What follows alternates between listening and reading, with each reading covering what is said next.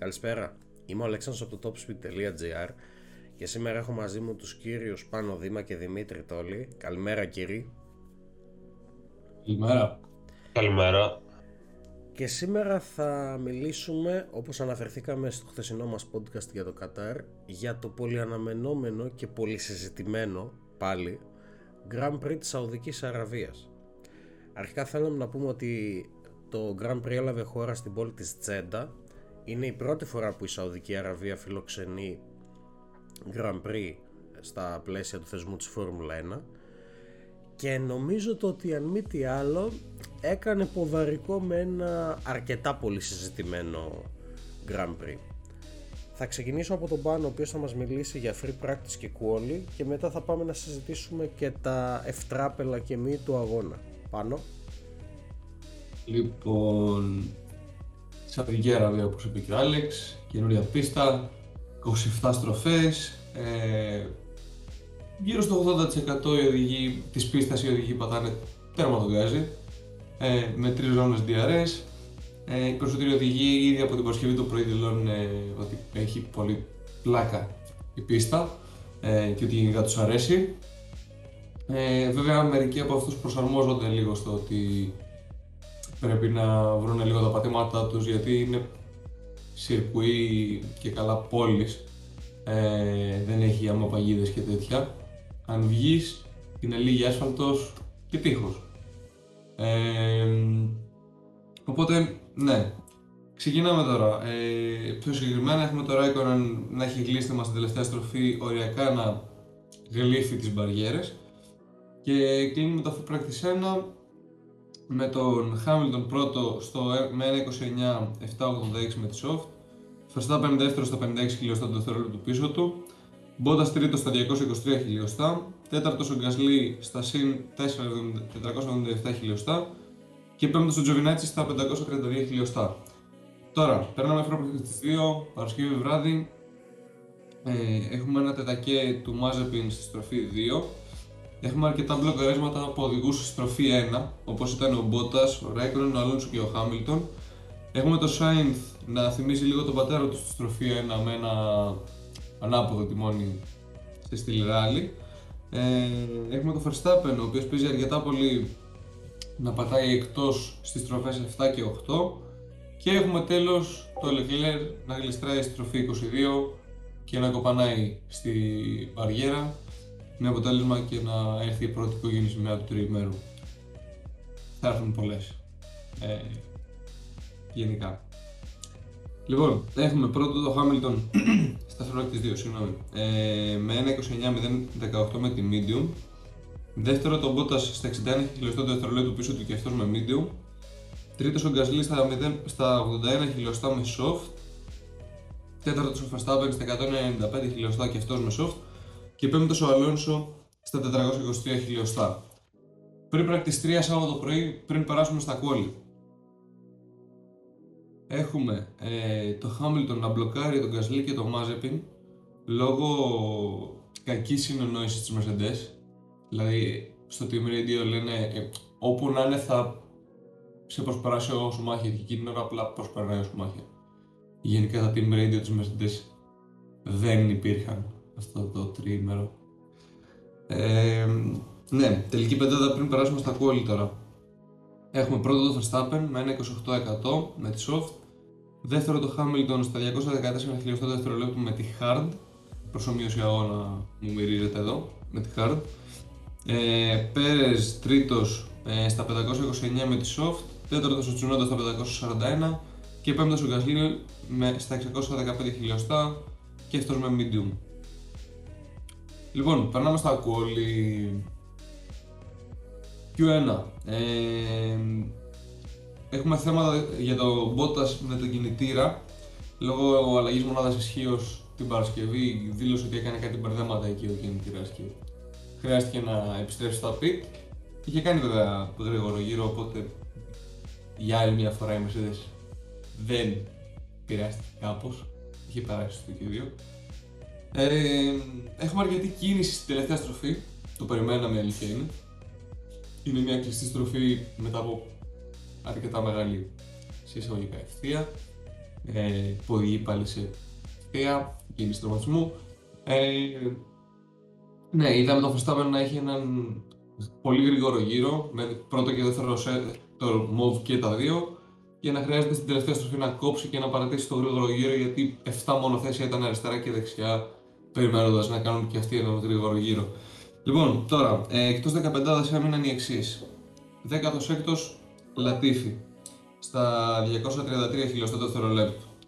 17ο ο Verstappen στα 254, 18ο ο Στρόλ στα 424 και 19ο και 20ο Σούμαχερ και Μάζεπιν στα 520 χιλιοστά και στο 1,5 δευτερόλεπτο αντίστοιχα. Q2 έχουμε το Sainz να γλιστράει στις τροφές 11 και 12 Κατ, το μικρόφωνο ρε. Ε. Ε. Το μικρόφωνο ρε βλάκα, το έχεις ανοίξει και ακούγονται τα πάντα. Ναι. Ρούφηξες το καλαμάκι, τα έκανες όλα. Λοιπόν, ε, 3, 2, 1 και ε, Περνώντας το Q2 Έχουμε τον Sainz να χάνει το μονοθέσιο στις στροφές 11 και 12 με αποτέλεσμα να κουμπάει ελαφρά τον τοίχο τραυματίζοντας την πίσω αεροτομή. Ε, η ομάδα της Ferrari δούλεψε, το προσπάθησε μέσα σε 6-7 λεπτά να ξαναβγάλει το μονοθέσιο στην πίστα, όντως τα κατάφερε. Ε, βέβαια το ξαναέχασε στην ίδια, στον ίδιο συνδυασμό στροφών ο Sainz, με αποτέλεσμα να μην μπορούσε να βγάλει γρήγορο γύρο. Ε, ναι, τώρα, ε, εκτός Q3 έχουμε τους εξής. 11ο το Ricciardo στα 52 χιλιοστό του δευτερολέπτου, 12ο το Raikkonen στα 269, 13ο το Alonso στα 304, 14ο τον κύριο Σάββατο ονόματι George Russell ε, στα 438 χιλιοστά και 15ο ο Sainz στα 25 δευτερόλεπτα και κάτι. Για και είπαμε ότι δεν μπορούσε να βγάλει γρήγορο γύρο. Τώρα, περνάμε και 3, το είδαμε όλοι. Δυστυχώς έπρεπε να κάτσουμε στις οθόνες μας και να αντικρίσουμε αυτό το πράγμα.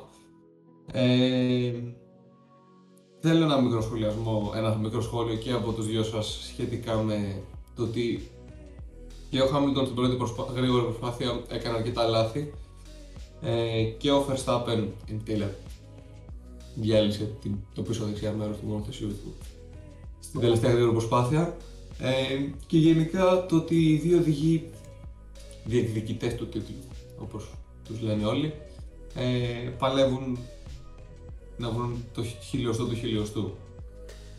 Ε, αναφορικά με αυτό, νομίζω ότι είναι αυτό ακριβώς που είπες. Όταν ψάχνεις πραγματικά αυτό το, το απόλυτο, το τελευταίο που λέμε να πάρεις ό,τι έχει απομείνει πιστεύω το ότι αυτό που είδαμε να συμβαίνει στο Verstappen είναι απόλυτα αναμενόμενο και απόλυτα φυσιολογικό. Γιατί υπάρχει πίεση, υπάρχει σίγουρα η αδρεναλίνη, η υπερένταση, ε, υπάρχει και το άγχος γιατί σίγουρα. θα ήθελες να ξεκινήσεις πρώτος ε, είναι και λίγο ψυχολογικό το τι θέση έχεις όχι απαραίτητα ίσως ότι καθορίζει τόσο κάτι όπως είδαμε αλλά νομίζω το ότι ναι όταν ψάχνεις το απόλυτο όριο αυτά το ότι μπορεί να πέσεις πάνω σε ένα τοίχο ευτυχώς χωρίς πολύ βαριά ζημιά ε, και να μείνεις με το χρόνο που έχεις κάνει είναι απόλυτα αναμενόμενο και φυσιολογικό. Μπορεί και να του έβγαινε εντάξει ελάχιστα πιο αριστερά θα έφτανε αλλά δεν ήταν αυτό που συνέβη εν τέλει. Επομένως νομίζω ότι ναι. Αυτό είναι Φόρμουλα 1 αυτό είναι το διεκδικό το απόλυτο. Κατ' εμέ. Από εκεί και πέρα πιστεύω, πιστεύω ότι πριν δώσουμε πάσα στον ε, PR της ε, εταιρείας ταξί νομίζω ότι ο Master Ταρίφας απλά έκανε αυτό που κάνει καλύτερα. Έκανε τον καλύτερο δυνατό χρόνο που μπορούσε έφτασε εν τέλει πήρε την pole position του και όλα καλά για τον ίδιο Κύριε PR ε, ή αλλιώς ε, κύριε Τόλι. Ε, γενικά θα συμφωνήσω μαζί σας. Ε, εντάξει, είναι μια καινούργια πίστα.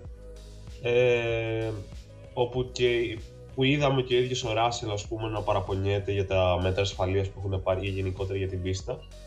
Ε, οπότε ρε φίλε υπάρχουν πολλά περιθώρια να γίνουν λάθη σε μια τέτοια πίστα. Ε, όπου στη, στο 70% αυτής πατάς μόνο γκάζι. Ε, και αυτό που είπες και εσύ, Άλεξ, λίγο δεξιά. Δεν προσδίδει όμως και λίγο αυτό το, αυτό το κάτι, το, το έξτρα αυτό, το ότι είσαι 70% τέρμα γκάζι, επομένως μπορεί ας πούμε σε μια στιγμή να, να χάσεις ένα φανταστικό γύρο για ένα μικροσκοπικό λάθος. Για μένα η συγκεκριμένη πίστα ε, ο συγκεκριμένος αγώνας κάπου έχασε λίγο όπως θα, όπως θα πούμε και στη συνέχεια από τις αποφάσεις των αγωνοδικών. Όχι από την πίστα αυτή καθ' αυτή. Η πίστα θεωρώ ότι έδωσε κάτι το ενδιαφέρον. Έχει μια χάραξη εν τέλει η οποία δίνει κάτι το ενδιαφέρον. Να σου πω κάτι όμως, θα, όπως θα πούμε και μετά, δεν είχε και καμία wow προσπέραση. Προσωπικά, εγώ τουλάχιστον δεν είδα. Οπότε έτσι βασιζόταν περισσότερο πιστεύω στις επανεκκινήσεις ή ας πούμε εκεί που ήταν δύο-τρεις μαζί πώς θα τοποθετηθεί ο καθένας, ποιος είχε DRS κτλ. Ναι, οι κλασικές οι προσπεράσεις στις ευθείες εντάξει, okay, ήταν σαν τη Βραζιλία, διάφορα. Ανοίγεις DRS και απλά έχεις ατελείωτη απόσταση να προσπεράσεις, επομένως είναι πανεύκολο. Αλλά νομίζω ότι είχε και τα σημεία τους που είχε ενδιαφέρον. Λοιπόν, τελική δεκάδα δυστυχώς ή ευτυχώς για το Grand Prix της Σαουδική Αραβίας είναι η εξής. Ε, έχουμε το Hamilton πρώτο με ένα 27-511. Το Bottas δεύτερο να ακολουθεί στα 111 χιλιοστό δευτερολέπτου. Το Verstappen τρίτο στα 142 χιλιοστό δευτερολέπτου με τον παλιό γρήγορο γύρο, έτσι. Όχι τον τελευταίο που έκανε, που ήταν 2,5-3 δέκατα μπροστά. Ε, Leclerc τέταρτος στα 543 χιλιοστά. Πέρες πέμπτος στα 612 χιλιοστά, Γκασλί εκτός στα 614, 2 ε, χιλιοστό δευτερολέπτου μεταξύ Γκασλί και Πέρες. Ε, 7ο ο Νόρι στα 669 χιλιοστά, 8ο ο Τσουνόντα με τη δεύτερη Αλφα Τάουρι στα 931, ένα τόσο ο στα 1,1 δευτερόλεπτο και 10ο ο Τζορνέτη στο 1,2. Μπορούμε να περάσουμε πιστεύω στον αγώνα. Ευχαριστούμε πολύ πάνω, κατά το πιστικότατος όπως πάντα άλλωστε και νομίζω το ότι μπορούμε να περάσουμε στον αγώνα. Ε, θέλω να σταθούμε λίγο στο κομμάτι της εκκίνησης. Πριν μερικούς αγώνες λέγαμε πάντα ότι ο Χάμιλτον δεν κάνει και τις καλύτερες εκκινήσεις ενώ ο Verstappen γενικά πάντα ξεκινούσε πολύ καλά. Ε, τους, τους τελευταίους αγώνες ωστόσο βλέπουμε αυτό να έχει αλλάξει. Νομίζω ότι και στη Σαουδική Αραβία ήταν ξεκάθαρο ότι ο Verstappen γενικά ε, δεν είχε καλή εκκίνηση. Ειδικά όταν το είδαμε από το πλάνο που είναι από το ελικόπτερο από πάνω, φαίνεται ξεκάθαρο ότι ο Χάμιλτον είχε μια πάρα πολύ καλή εκκίνηση, την πρώτη εκκίνηση, γιατί είχαμε και αρκετές διακοπές στον αγώνα. Και Νομίζω ότι γενικά αυτό δείχνει έναν Verstappen ο οποίος λίγο έχει κάπως αρχίσει να αγχώνεται έχει αρχίσει να μην είναι 100% εκεί όπως ήταν πρωτήτερα. Λογικό, θα πω εγώ. Ε, νομίζω μετά από τόσα πανωτά, πώς να το πω, τόσα πανωτές ε, κακοτοπιές τις οποίες έχει πέσει η Red Bull με μια Mercedes η οποία φαίνεται να ενώ σε κάποια φάση προς τα μισά της σεζόν δεν φαίνονταν να είναι και σε τόσο υγιή κατάσταση τώρα βλέπουμε τους ρόλους πάλι να αντιστρέφονται. Και νομίζω ότι αυτό έχει αρχίσει και τον επηρεάζει αρκετά έντονα αλλά μένει να δούμε στην πορεία πώς θα εξελιχθεί αυτό. Ε, στιγμές που ξεχώρισαν για εσάς μέσα από τον αγώνα ναι. Λοιπόν, ε, όπως είπες είχαμε κακή κίνηση. Είναι, είναι πολλές γενικά, μπορεί να εξχάσω και κάτι. Ε, για αρχή, παράπονα δικά μου απέναντι στην FIA ε, και τα λοιπά. Ε, θεωρώ τέρμα λάθος το ότι όταν τράκαρε ο Σουμάχερ στις τροφές 21-22 στον 5ο-6ο γύρο όποτε ήταν ε, δεν βγήκε απευθεία κόκκινης σημαία και βγήκε safety car ενώ ξέραμε ότι για να διορθωθούν οι μπαριέρες εκεί και να απομακρυνθεί το μονοθέσιο θα πάρει ώρα οπότε θα βγει η κόκκινη σημαία. Ε, τώρα από εκεί και πέρα, ε, επειδή δεν έχουμε αναφέρει γενικά το συμβάν Hamilton Verstappen, δεν θα μπω στο ψητό απευθείας. Ε, ή μήπως θα έπρεπε γενικά... να πούμε. Γιατί νομίζω ε, αυτό είναι το, το βασικό θέμα. OK, OK, OK. Επομένως, ναι, ε, ε, ας ναι. αφήσουμε το, τα ορεκτικά και τα γύρω-γύρω, πάμε κατευθείαν στο κυρίως. Ωραία. Ε, έχουμε κόκκινη σημαία, μπαίνει ο Χάμιλτον στα pitch, να αλλάξει λάστιχα. Έχουμε έναν Bottas, το οποίο δεν σχολιάστηκε ποτέ, ποτέ, ποτέ. Έκανε παράπονα η Red Bull, έκανε παράπονα και άλλες ομάδες. Δεν σχολιάστηκε ποτέ από το Michael Masi ναι. το ότι ο Bottas πήγαινε απελπιστικά αργά ναι. κρατώντας το Verstappen πίσω του υπό το καθεστώς βασικά για να πάνε να βρουν το αυτοκίνητο Υπό το καθεστώς safety car, ναι. Επομένως η προσφορά δεν, δεν, ήταν, όχι, δεν ήταν safety car. Ε, ήταν προσπαθώντας να πιάσουν το safety car. Που ναι. θεωρητικά πρέπει να πάνε γρήγορα για να πιάσουν το safety ναι. car. Θεωρητικά κρατάς πήγαινε... ρυθμό αγώνα μέχρι ναι, τη στιγμή που θα το συναντήσεις. Απελπιστικά αργά. Μπράβο, ναι. Και πήγαινε απελπιστικά αργά. Και λέω, OK, okay, θα υπάρχει μια ποινή στον Bottas. Ναι. Τίποτα. Ούτε καν noted η FILG πάλι στα καλύτερά της. Και πραγματικά, ε... ε, προς αποφυγή υπαρξηγήσεων υπάρχει κανόνας ο οποίος ξεκάθαρα ορίζει ότι η μέγιστη απόσταση που, πρέπει, που επιτρέπεται να κρατήσει χωρίς να σου επιβληθεί ποινή από το προπορευόμενο αυτοκίνητό σου υπό το καθεστώς αυτοκινήτου ασφαλείας είναι 10 ε, μονοθέσια. Ναι, κάπου εκεί με το μονοθέσιο να είναι γύρω στα 3,5 μέτρα σε μήκος, αυτό είναι 35 μέτρα. Εντάξει, προφανώς ναι. κανένας δεν έχει μεζούρα να το υπολογίσει ακριβώς. Αλλά oh, καταλαβαίνεις ότι ο Χάμιλτον ήταν 7 χιλιόμετρα μπροστά. Κάνα 40 μέτρα. Εντάξει, δεν θα σου έλεγε κανένας κάτι. Μπορεί να σου έλεγαν πλησίασέ τον λίγο περισσότερο. Κάτι να ήταν σαν ε, σχόλιο απλά, σαν επισήμανση. Ναι. Το να αφήνεις ένα στρέμμα απόσταση. Γιατί θες να μπεις και εσύ από πίσω. Γιατί, γιατί, γιατί και να έχεις ένα Μάση ο οποίος ε, ε, δεν ξέρω πετάει χαρταετό ξανά. Ε, αρχίζει πάλι από, την πρώτη, από το πρώτο συμβάν η όλη πρακτική της FIA ε, να παραπέμπει πάλι σε παράσταση του Καραγκιόζη. Εντάξει νομίζω το ότι πραγματικά υπάρχουν θέματα που πρέπει να, που πρέπει να πιέσουν και οι άλλες ομάδες να αντιμετωπιστούν γιατί θεωρώ το να βγαίνει Mercedes μετά και ένας Wolf και να μιλάει ότι να μιλάνε για ντροπή για το άθλημα, ότι έχασε το άθλημα και και και λόγω Verstappen, εδώ δεν κοίταν τα ίδια τους τα χάλια, ε, νομίζω ότι είναι τουλάχιστον γελίο. Η πρακτική Hamilton και Mercedes γενικά με το κλαψουρίζω ενώ κάνω αυτά που κράζω, τα κάνω χειρότερα αλλά ασχολούμαι μόνο με τους άλλους και ξεχνάω τα δικά μου τα χάλια και τα σκουπίζω κάτω από χαλί ε, νομίζω παραπέμπεις σε πρακτικές ε, πολιτικών. Θυμίζει κάτι τέτοιο. Είναι... Γενικά το lobbying των Βρετανών υπέρ Χάμιλτον, υπέρ Mercedes και τα λοιπά έχει κάνει μεγάλη ζημιά στο άθλημα και αυτό φάνηκε. Γιατί, ε. γιατί δεν σχολιάζουμε το προφανές. Να σχολιάσουμε και τα της Red Bull και, του, και της κάθε Red Bull εννοείται. Αλλά θα πιαστούμε με όλους έναν έναν, θα είμαστε ξεκάθαροι στο τι δίνουμε στην κάθε περίπτωση και ο καθένας παίρνει τις ποινές που, το που το αναλογεί.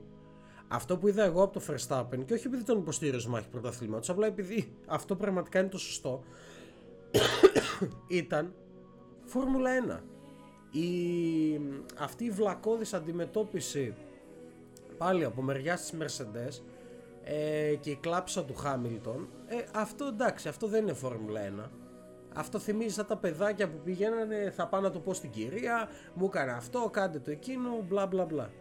Εντάξει, γελίο τουλάχιστον.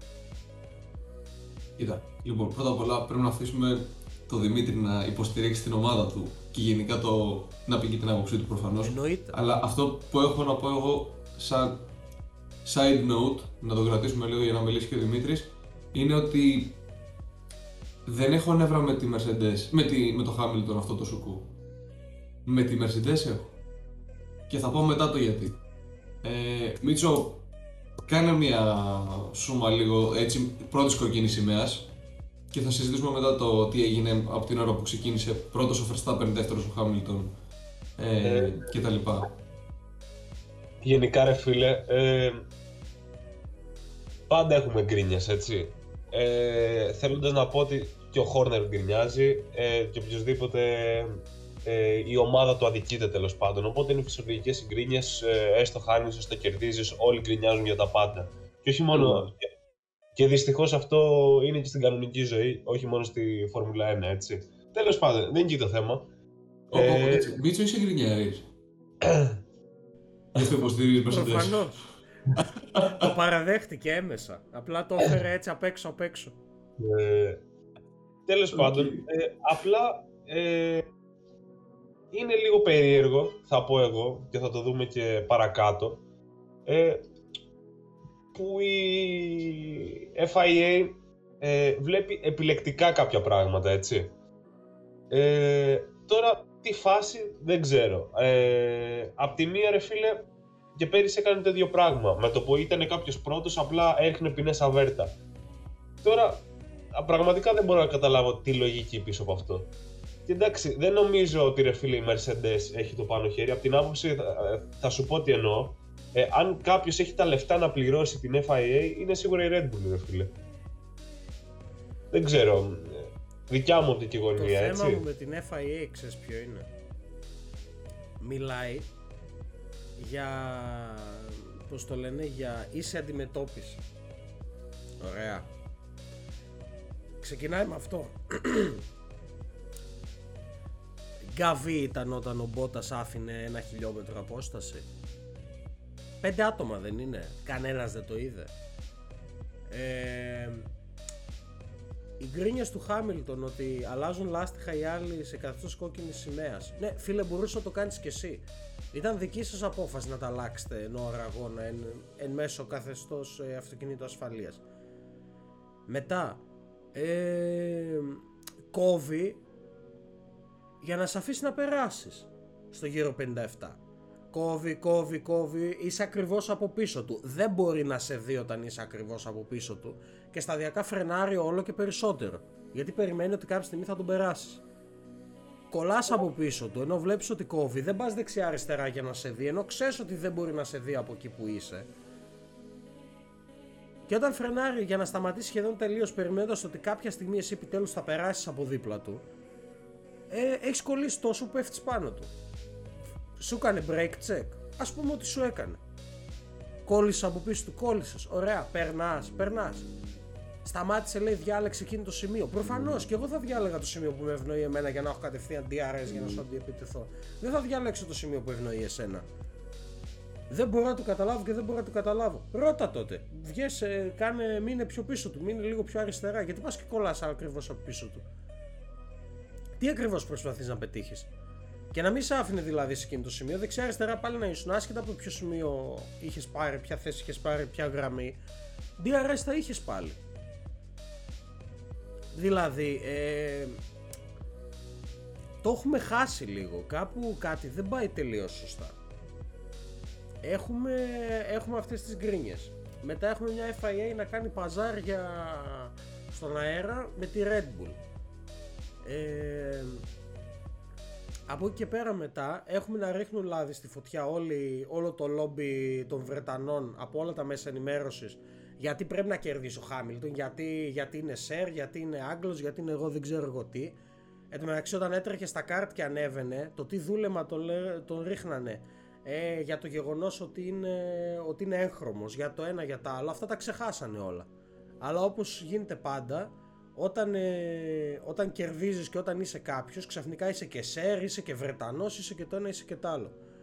Από εκεί και πέρα, το να βλέπουμε μετά σοβαρά άτομα τόσο από τη χώρα μας όσο και από άλλες χώρες στα μέσα να, να ρίχνουν το επίπεδο επειδή και μόνο θύχτηκαν οι ίδιοι γιατί είναι υποστηρικτές του Χάμιλτον που είναι δικαίωμά τους έτσι αλλά όταν κάνεις δημοσιογραφία ή όταν σχολιάζεις κάτι και είσαι κάποιο δημόσιο πρόσωπο αν μη τι άλλο πρέπει να τηρείς λίγο τα δέοντα δεν γίνεται να ξεφτιλίζεις ο ίδιος το θεσμό και μετά να μιλάς ότι πέφτει, ότι έχει πέσει όταν ο ίδιος συμβάλλει σε αυτό και βάζει το λιθαράκι σου. Δηλαδή ας πούμε ε, δεν ξέρω πραγματικά. Δηλαδή θεωρώ το ότι ε, αυτό που κρατάω είναι ότι και η Red Bull κατά τον τρόπο της και η Mercedes κατά τον τρόπο της μαζί με τον Μάση ξεφτύλισαν το θεσμό. Δεν ήταν αγώνας αυτό το πράγμα. Ε, δηλαδή ο αγώνας κρύφτηκε στις ποινέ. 5 δευτερόλεπτα εκεί, όχι 10 εκεί, όχι παραπέρα, όχι με έβγαλε έξω, όχι δεν με έβγαλε. Ε, τι μπουρδε είναι αυτέ. Ωραία, δηλαδή ας πούμε, ε, το με πέρασε λέει ο Verstappen εκεί, ξέρω γιατί έχει πλεονέκτημα από τέτοιο. Και πας και τον κλείνεις όπως σου έκανε στη Βραζιλία, τον βγάζεις εκτός και μετά γκρινιάζεις πάλι και ζητάς ποινή για το ότι πάτησες από εκεί. Από τη στιγμή που έκανε, που στην ουσία είχε αυτός ένα πλεονέκτημα, πες, γιατί φρέναρε και έκοψε, γιατί δεν μπορούσε να κόψει. Αλλιώς έπρεπε αναγκαστικά να βγει από εκεί. Και μετά στην επόμενη στροφή το χρησιμοποιείς, τον πιέζεις εκτός και περνάς. Δηλαδή στην ουσία είχε το πλεονέκτημά σου και είχε και το δικό του. Και μιλάς και από πάνω. Έτσι να τα πιέσουμε λίγο ένα-ένα, γιατί έχουν γίνει αρκετά συμβάντα ε, και πιστεύω ότι αν τα πιάσουμε ένα-ένα και τα κλείσουμε θα είναι πιο, πιο χαλαρό, πιο ήρεμο. Δεν λοιπόν, ήρεμο. σίγουρα ξεκινά... Δεν μπορώ να συζητήσω πλέον ήρεμα με αυτά που βλέπουμε. Δεν γίνεται. Λοιπόν, λοιπόν, λοιπόν, ωραία. Κάτσε, επειδή είμαι λίγο στη μέση, εγώ έχω νεύρα με το Μάση, η αλήθεια είναι. Δεν έχω νεύρα ούτε με Red Bull ούτε με Mercedes. Ε, Ο καθένας καλεί ξεκινά... μια μεριά. Ναι. Ξεκινάμε με το συμβάν που έγινε όντως στο γύρο 15. Έχουμε πανεκκίνηση. Verstappen πρώτος, Hamilton δεύτερος. Ξεχνάμε το ότι ο Μπότας με τον μπλοκάσμα οριακά έπεσε πάνω στο Verstappen. Ε, πολύ καλή κίνηση από το Hamilton όντως. Κλείνει τον Verstappen, κλείνει προς τα δεξιά για να πάρει τη σωστή γραμμή. Είναι ένα μονοθέσιο μπροστά, όντως στρίβει πρώτος. Ο Verstappen για κάποιο λόγο δεν ψήθηκε να φρενάρει. Ε, στρίβουν δίπλα-δίπλα. Ο, ο Hamilton πολύ έξυπνα κλείνει την εσωτερική. Οπότε αναγκαστικά ο Verstappen θα πρέπει να κόψει, θεωρητικά πάντα, επειδή είναι μπροστά ο Χάμιλτον, ο Verstappen πρέπει να κόψει για να στρίψει. Ε, αυτό λένε οι κανονισμοί. Ε, πρακτικά είδαμε έναν Verstappen να περνάει πάνω από το κέρδο καλά αναμενόμενο. Ε, το θέμα ήταν ότι περνάει πάνω από το kerb, στρίβουν πλάι-πλάι, περνάει μπροστά ο Verstappen και ο Χάμιλτον ε, μετά τη στροφή είναι τρίτος γιατί ο Οκόν μπήκε λίγο σαν σφίνα ε, τον είχαμε ξεχάσει γενικά. Και εμείς και ο Μάικλ Μάση από ό,τι φαίνεται. Ε, μπαίνει ανάμεσά τους. Λοιπόν, έχουμε ένα συμβάν πίσω με Λεκλέρ, Πέρεζ και καλά εντάξει το ότι ο Μάζεπιν δεν είδε καν τι γίνεται μπροστά και έπεσε πάνω στον καημένο τον Ράσελ. Δεν το σχολιάζω καν το ότι αυτός ο οδηγός πρέπει να πήγε τη Φόρμουλα 1. Βλέπει καπνούς και τα λοιπά. Ρε έφυγε ευθεία πάνω στον άλλον με κοροϊδεύεις. Δεν φρέναρε καν. Είδε ότι γίνεται χαμός μπροστά και ότι ο άλλος έκοβε και δεν πάτησε καν το φρένο. Τέλος πάντων. Ε, δεν θα το αφήσω. πάντα μόνος του. Αυτό ναι, είναι μια κατηγορία θα... του. Αυτό, θα το αφήσω να περάσει αυτό, δεν θα το σχολιάσω. Αλλά ναι, έχουμε ξανά κοκκινή σημαία. Προφανώς. Ε, γενικά, με αυτό που πες πριν με την αλλαγή ελαστικών, δεν συμφωνώ με την FIA. Γιατί είναι όντως όπως είπε και ο, Ράς, και ο Νόρις, παιχνίδι τύχης. Ε, το να έχεις safety car, να μπεις να αλλάξεις λάστιχα, να βρεθείς π.χ. δέκατος από τέταρτος και μετά να έχεις κόκκινη σημαία και ο δεκ... Συγγνώμη. Και αυτός που ήταν πέμπτος να πήγε τέταρτος και να έβαλε καινούργια γόμα ενώ εσύ πήγες δέκατος και καταστράφηκε ο αγώνας, OK, okay, είναι παιχνίδι τύχης, αλλά η Φόρμουλα 1 δεν είναι τόσο τύχη. Δηλαδή είναι ξεκάθαρα πράγματα. Pit stop, στρατηγική, γρήγορη οδηγή, γρήγορα αυτοκίνητα. Δεν θέλω τον ε, παραγόντα τύχη στη Φόρμουλα 1. Δηλαδή μου φαίνεται αδιάφορος. Ε, τώρα, ναι, έχουμε ξανά επανεκκίνηση μετά από το συμβάν με τον Μπέρ και τα λοιπά. Πέρα από το ότι περιμένανε πόση ώρα οι οδηγοί στην πίστα. Ε,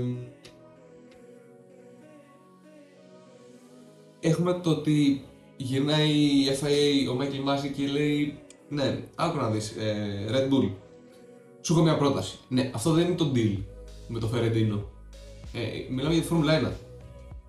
Σου έχω μια πρόταση. Αν δεν θέλεις να φας παραπάνω ποινή, ε, ξεκίνα τρίτος. Ξεκίνα το Verstappen τρίτο, πίσω από το Hamilton. Αλλιώς θα υποστεί τις συνέπειες. Αντίστοιχα, η... ανακοινώνει ο Μάση στην Mercedes και κάνει η Mercedes αν το δεχτούν όλα καλά. Κανένα πρόβλημα. Το δέχεται η, Mercedes, η Red Bull προφανώς. ξεκινάει ο αγώνας, έχουμε τον Verstappen να στρέβει πρώτος, απίστευτη προσπέραση. Και Δημήτρη, καλώς και πρέπει να το δώσεις στον Verstappen ότι το ότι σκέφτηκε ότι υπάρχει χώρο στην εσωτερική ενώ είναι δεξιά κτλ. ήταν για μένα άξιο σεβασμού ε, απέναντι στο Verstappen για άλλη μια φορά με τις προσπεράσεις του. Ε, ναι, άρα θεωρητικά ο Verstappen έχει φάει την ποινή που έπρεπε για το ότι πάτησε στην εξωτερική, στην... πάνω από τα κέρδη κτλ. Σωστά μέχρι εδώ. Λοιπόν, γίνεται αυτό το συμβάν, έχουμε πανεκκίνηση κανονικά, έχουμε αγώνα και αυτά. Ε, μετά πάλι ε, έχουμε σιγά σιγά το ότι ο Verstappen πρέπει να δώσει τη θέση ε, ε, έχουμε τον Hamilton συγγνώμη να πλησιάζει τον Verstappen και στον 37ο πότε ήταν νομίζω αν δεν είμαι σίγουρος ε, έχουμε τον Hamilton να πάει να προσπεράσει το Verstappen από την εξωτερική. Του γλιστράει το Verstappen. Ε, πάλι στη στροφή 1 έχουμε το Hamilton να παραπονιέται και τα λοιπά. OK, okay, λάθος του Verstappen, το δέχομαι, ναι.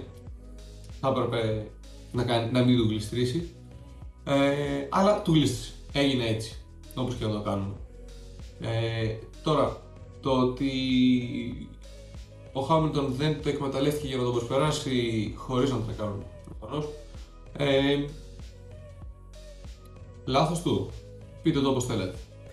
Το θέμα ξέρεις ποιο είναι; Δεν μπορείς να μιλάς για ανταγωνιστικό πλεονέκτημα όταν ο άλλος γλίστρισε. Δεν είναι ότι δεν φρέναρε, ότι το εκμεταλλεύτηκε από μόνος του.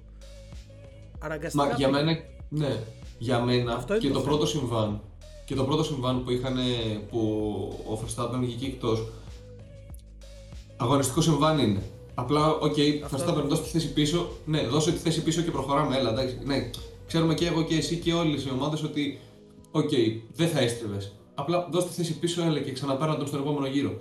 Ε, τώρα αυτό αντίστοιχα, OK, okay, Χάμιλτον σκάσε, ξέρουμε ότι, OK, okay, ναι, είναι λάθος του, αγωνιστικό συμβάν. Πάμε ξανά. Το ο κόσμος. Είναι αυτό το οποίο είπα πριν ότι η Mercedes θυμίζει πρακτικές πολιτικού. Πετάνε τις μπιχτές τους από εδώ και από εκεί ίσα ίσα για να Είναι αυτό που σου λέγα. Είναι σαν ναι, να βλέπω ελληνικό ποδόσφαιρο. Ναι. Δεν μπορώ να το βλέπω έτσι. Ναι. Δεν θέλω να το βλέπω στα χαρτιά. Θέλω να το δω στην πράξη. Ναι. Και να σου δεν θέλω να ξέρω μετά, τι θα γίνει. Και μετά στις δηλώσεις ε, ε, και δεν ξέρω και ε, ναι, δεν ξέρω τι έγινε και δεν ξέρω τι έγινε. Γιατί, okay, κάνεις, γιατί είσαι σακότα. Πες το. Χήμα. Αλλά, κοίτα, πίστα, να σου πω κάτι. Ξέρεις τι, όχι. Ναι. Αυτό που τον πονάει είναι ότι τσιγκλάνε, τσιγκλάνε και ότι ο άλλος τους έχει γραμμένους κανονικά. Αυτό τους ενοχλεί. Αυτό. Γι' αυτό και συνεχίζουν.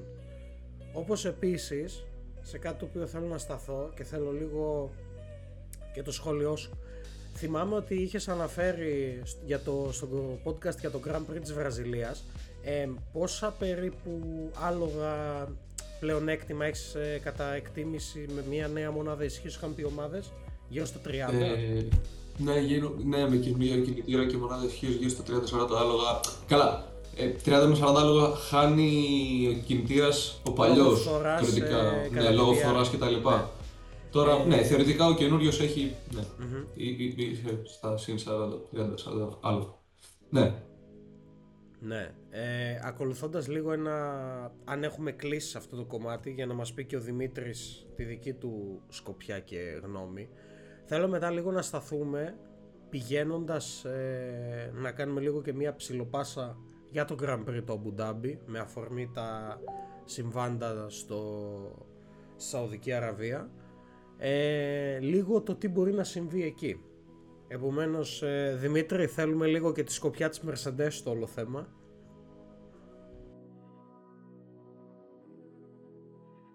Ε, δεν νομίζω ότι έχει κάποια άλλη σκοπιά από αυτήν την οποία αναφέρατε. Ε, ναι, βασικά.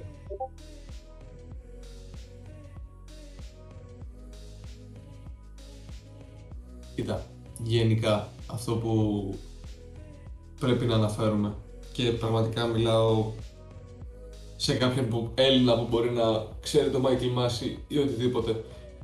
Δεν γίνεται να βλέπουμε το...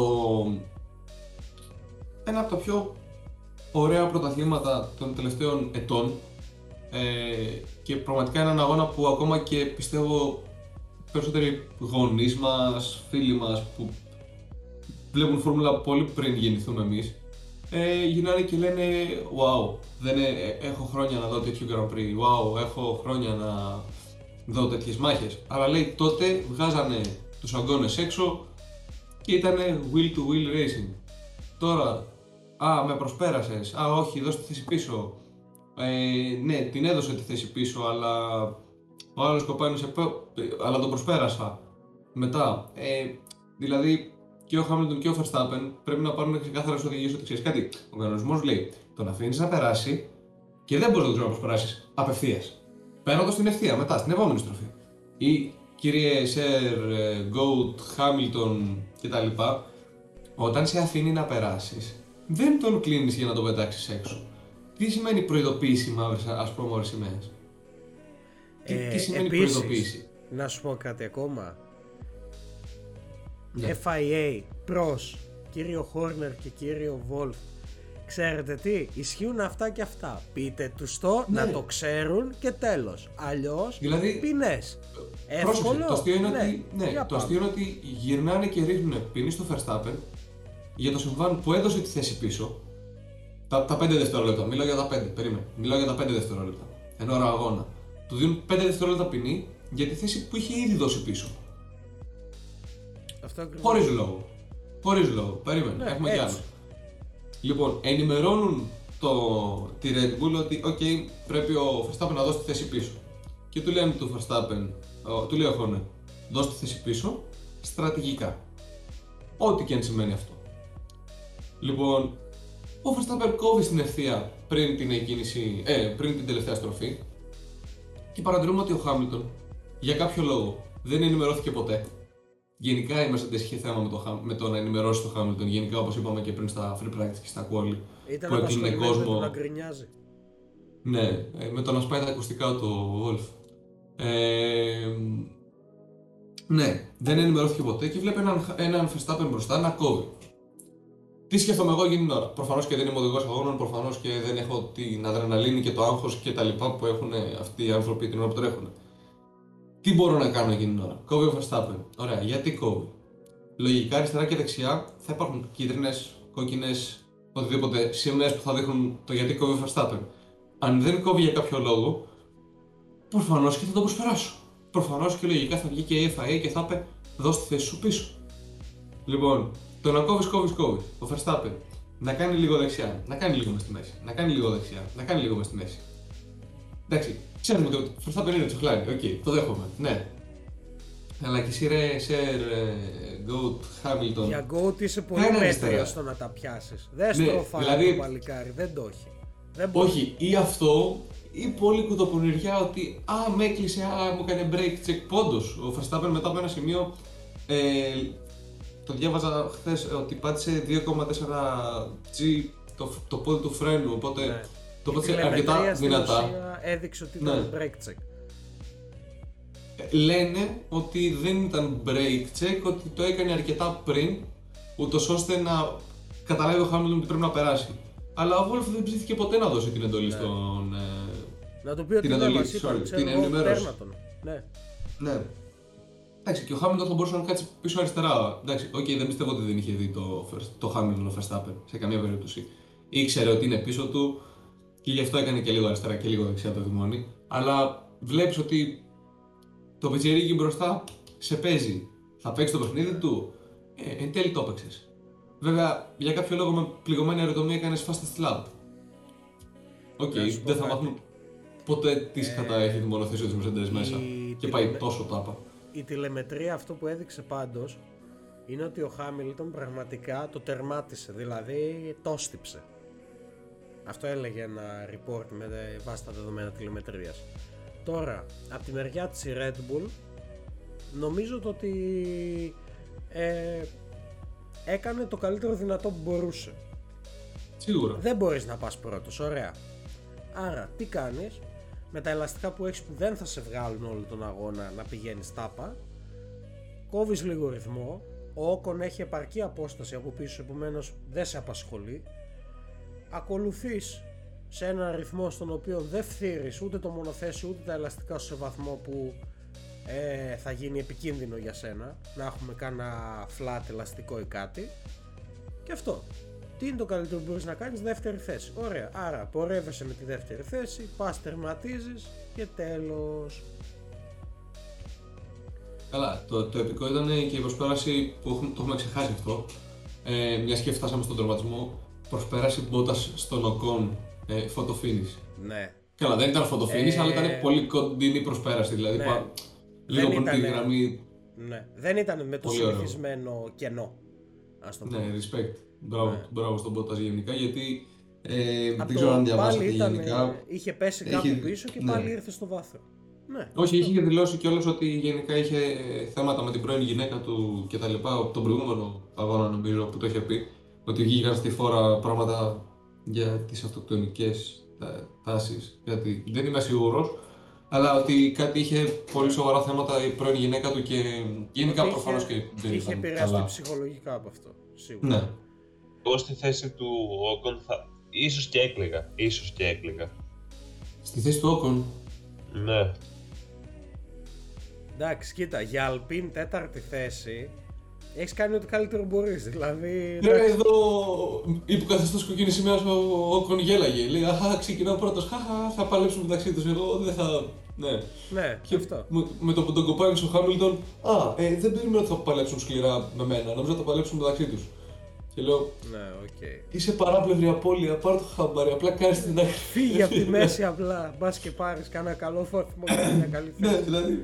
Ας απλά μην είναι τους. τρίτος. Απλά μην ενοχλήσεις. Ναι. Ναι, απλά φύγε.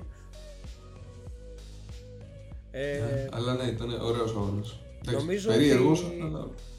Μπορούμε να τον κλείσουμε εδώ και να μιλήσουμε λίγο για Αμπουντάμπι. Προβλέψεις. Ε, είχαμε ένα σχόλιο στο προηγούμενο podcast ε, της Βραζιλίας όπου μας ζητούσαν λίγο να συζητήσουμε και για τον επόμενο αγώνα, κάποια πρόβλεψη και τα λοιπά, τι πιστεύουμε ότι θα γίνει και το ένα και το άλλο. Όπως απάντησα στο σχόλιο ότι είναι στα πλάνα μας για το 22, για τα οποία θα πούμε περισσότερα σε ένα podcast που θα κάνουμε στο τέλος της χρονιάς. Ε, ας το εφαρμόσουμε λοιπόν από τώρα, από το συγκεκριμένο και ας κάνουμε λίγο ίσως, όχι πρόβλεψη απαραίτητα, αλλά ίσως τι περιμένουμε να δούμε. Ε, ξέρουμε ότι η πίστα του Αμπουντάμπη έχει κάποιες αλλαγές για φέτος, οι οποίες ευνοούν τις προσπεράσεις. Το οποίο φυσικά το ακούμε νομίζω, καθώς θα προσθέσει και άλλο λαδάκι στη φωτιά. Ε, αυτό που κρατάμε νομίζω είναι ότι, πάμε, ότι υπάρχει ισοβαθμία στους πρώτους δύο, αν και θεωρητικά αυτή τη στιγμή ο Verstappen βρίσκεται στην πρώτη θέση καθώς έχει 9 νίκες έναντι των 8 του Χάμιλτον. Επομένως ε, σε περίπτωση ισοβαθμίας ε, συ- και είναι στην πρώτη θέση προφανώς αυτός που έχει τις περισσότερες νίκες. Αλλά νομίζω ότι το Abu Dhabi για άλλη μία φορά θα ξαναγράψει τον επίλογο της σεζόν και θεωρώ ότι αυτό θα είναι που θα δώσει και πολύ μεγάλο ενδιαφέρον στον αγώνα της ερχόμενης Κυριακής ε, στις 12 του μήνα. Καθώς ε, νομίζω ότι εκεί όλοι θα, παίξουν, θα τα παίξουν όλα για όλα. Ε, προσωπική εκτίμηση θα χρησιμοποιήσει η Red Bull τον πέμπτο κινητήρα; Νομίζω πως ναι. Νομίζω ότι φύλαξε αυτό το χαρτί για το τέλος και ότι θα το παίξεις τώρα. Εκτιμήσεις από εσά κύριε Πάνο και κύριε Δημήτρη; Ε, κοίτα, γενικά να αναλύσουμε και λίγο την πίστα όπως είπαμε. Ε, έχει δύο ζώνες DRS, να θυμίσουμε σε όλους. Ε, η πρώτη είναι στην έξοδο της τροφής 5, αυτή την ψηλοφουρκέδα που είναι, που έχει μεγάλη μεγάλη ευθεία, μπράβο, ναι, εκεί. Ε, και η δεύτερη είναι μετά το εσάκι της ε, μεγάλης ευθείας. Ε, ξεκινώντας από την στροφή 8 μέχρι και τη στροφή 9. Τώρα από εκεί και πέρα, ε, προβλέψεις γενικά. Είναι μια πίστα που έχει τρεις ευθείες. Καλός κακός. Έχει γρήγορες στροφές, έχει δύο φουρκέτες. Ε, γενικά 16 στροφές, εκ των οποίων οι τέσσερις είναι αρκετά αργές. Ε, τώρα, να πω ότι είναι ένα, μια πίστα η οποία ευνοεί τη Mercedes. Ε, ναι, Ε, μπορεί.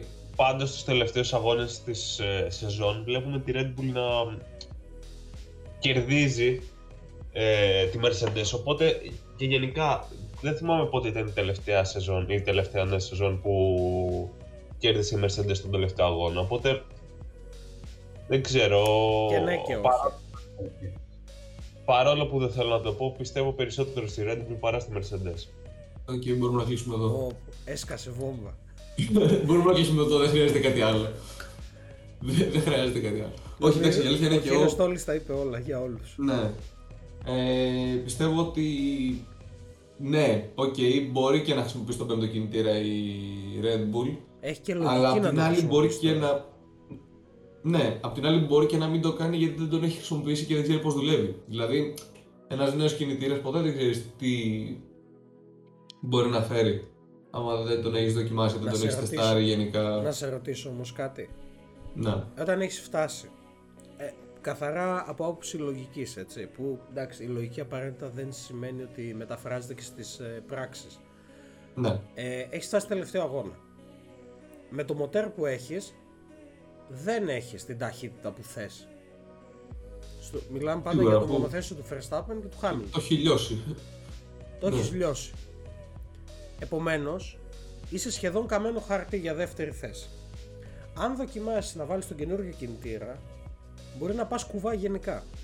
Από τη στιγμή λοιπόν που όπως και να έχει, άμα πας κουβά θα χάσεις, δεν ρισκάρεις. Για μένα Σίγουρα. ρισκάρεις. Ναι. Είναι ο- όλα για όλα αυτό που Αυτό λέγαμε. ακριβώς. Ότι αν... Είναι αυτό που είχαμε προβλέψει γενικά, απλά δεν το είχαμε πει. Ότι θα πάνε με ισοβαθμία στον τελευταίο αγώνα γιατί οι πίστες ευνοούν γενικά τη Mercedes. Άσχετα που έγινε έτσι όπως έγινε και βρέθηκε η Mercedes στην ίδια θέση με, το, στη- με ο Hamilton, συγγνώμη, έχει Mercedes. Γιατί οι Mercedes του κατασκευαστές το... είναι αρκετά μπροστά Λογικά πλέον. το έχει πάρει. Ναι, λογικά το έχει Θα πάρει. μιλήσουμε λίγο Ε, μετά πριν κλείσουμε για, τους, ε, βαθ- για τη βαθμολογία όπου νομίζω θα φανεί ξεκάθαρα ότι η Mercedes είναι ο πρωταθλής των κατασκευαστών. Εκτός Καλά, πια αν εντάξει, δεν άμα- ξέρω ναι, εγώ αν- τι γίνει στο Abu Dhabi. Αν ο Μπότα Που ε, δεν- εγκαταλείψει, ναι, καλά, Δεν- δύσκολο, δεν αλλά πιστεύουμε. Διόλου απίθανο είναι ο Μπότας. Δηλαδή είναι γενικά λίγο άτυχος με τη ζωή του. Ε, αλλά ναι, σου λέω, είναι 58 γύρι, περιμένω να δω κάτι καλό. Δηλαδή δεν περιμένω έναν βαρετό αγώνα. Σίγουρα ο Verstappen θα ρισκάρει, σίγουρα η Red Bull θα ρισκάρει. Ο Hamilton μπορεί να είναι λίγο πιο συντηρητικός. Αν ξεκινάει πρώτος. Κράτα το αυτό, το αν ξεκινάει πρώτος, γιατί αν ξεκινάει δεύτερος μπορεί και να γίνουν. Ε, απλά το μόνο Διόλου που δεν απίθανο. θέλω να, ναι, το μόνο που δεν θέλω να δω είναι εγκατάλειψη και των δύο, και των δύο οδηγών και να το πάρει ο Verstappen έτσι στα χαρτιά. Επειδή έχει περισσότερες pole position και νίκες. Ναι. Εκεί θα ξενερώσω. Αυτό θα ήταν κακό και για τους δύο. Ναι. Ε, δηλαδή εκεί θα πω και προτιμούσα να το πάρει ο. Καλά, όχι, δεν προτιμούσα να το πάρει ο Χάμιλτον. Μην κορυδευόμαστε. Αλλά ναι, δεν θα το. Δεν θα μου άρεσε. Δηλαδή είδαμε μια πολύ ωραία σεζόν. Αυτό που λέγαμε και χθες ότι έχουμε κακομάθει. Ε, που βλέπουμε ωραίους αγώνες κτλ. Και, και όταν έρχεται ένας ψηλό νορμάλ αγώνας το θεωρούμε βαρετό και α, τι έγινε κτλ. Αλλά. Όπως λέγαμε χθες για το Κατάρ ας πούμε. Ναι, ναι. Ε, το Abu Dhabi έχει πολλά να δώσει και πιστεύω ότι αν η Red Bull παίξει τα χαρτιά της σωστά, θα το πάρει ο Verstappen. Και αν δείξει την ψυχραιμία που πρέπει ο Verstappen. Γιατί αυτό το τρίμερο δεν είδα καμία ψυχραιμία από το Verstappen. Είδα το Verstappen όπως ήταν ό- όταν ήταν 18-19.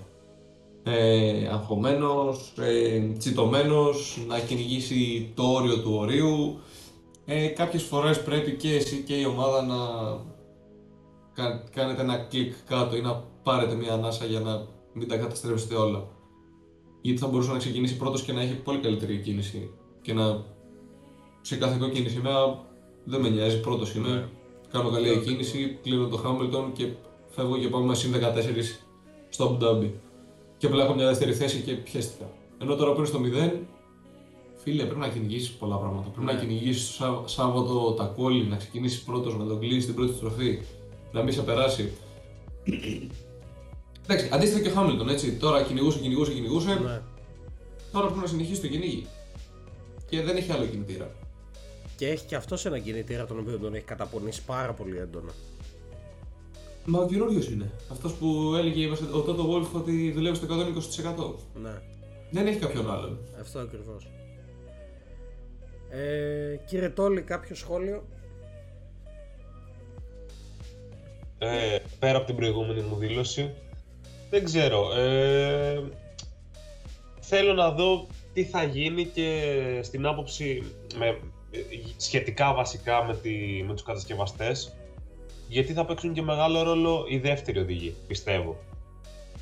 Ε, ε, Ναι, στο που θα Την πρόληψη προσαρμοστούν του και περίπου. το τι θα κάνουν. Όχι μόνο για τους κατασκευαστές, αλλά και στην εξέλιξη του αγώνα.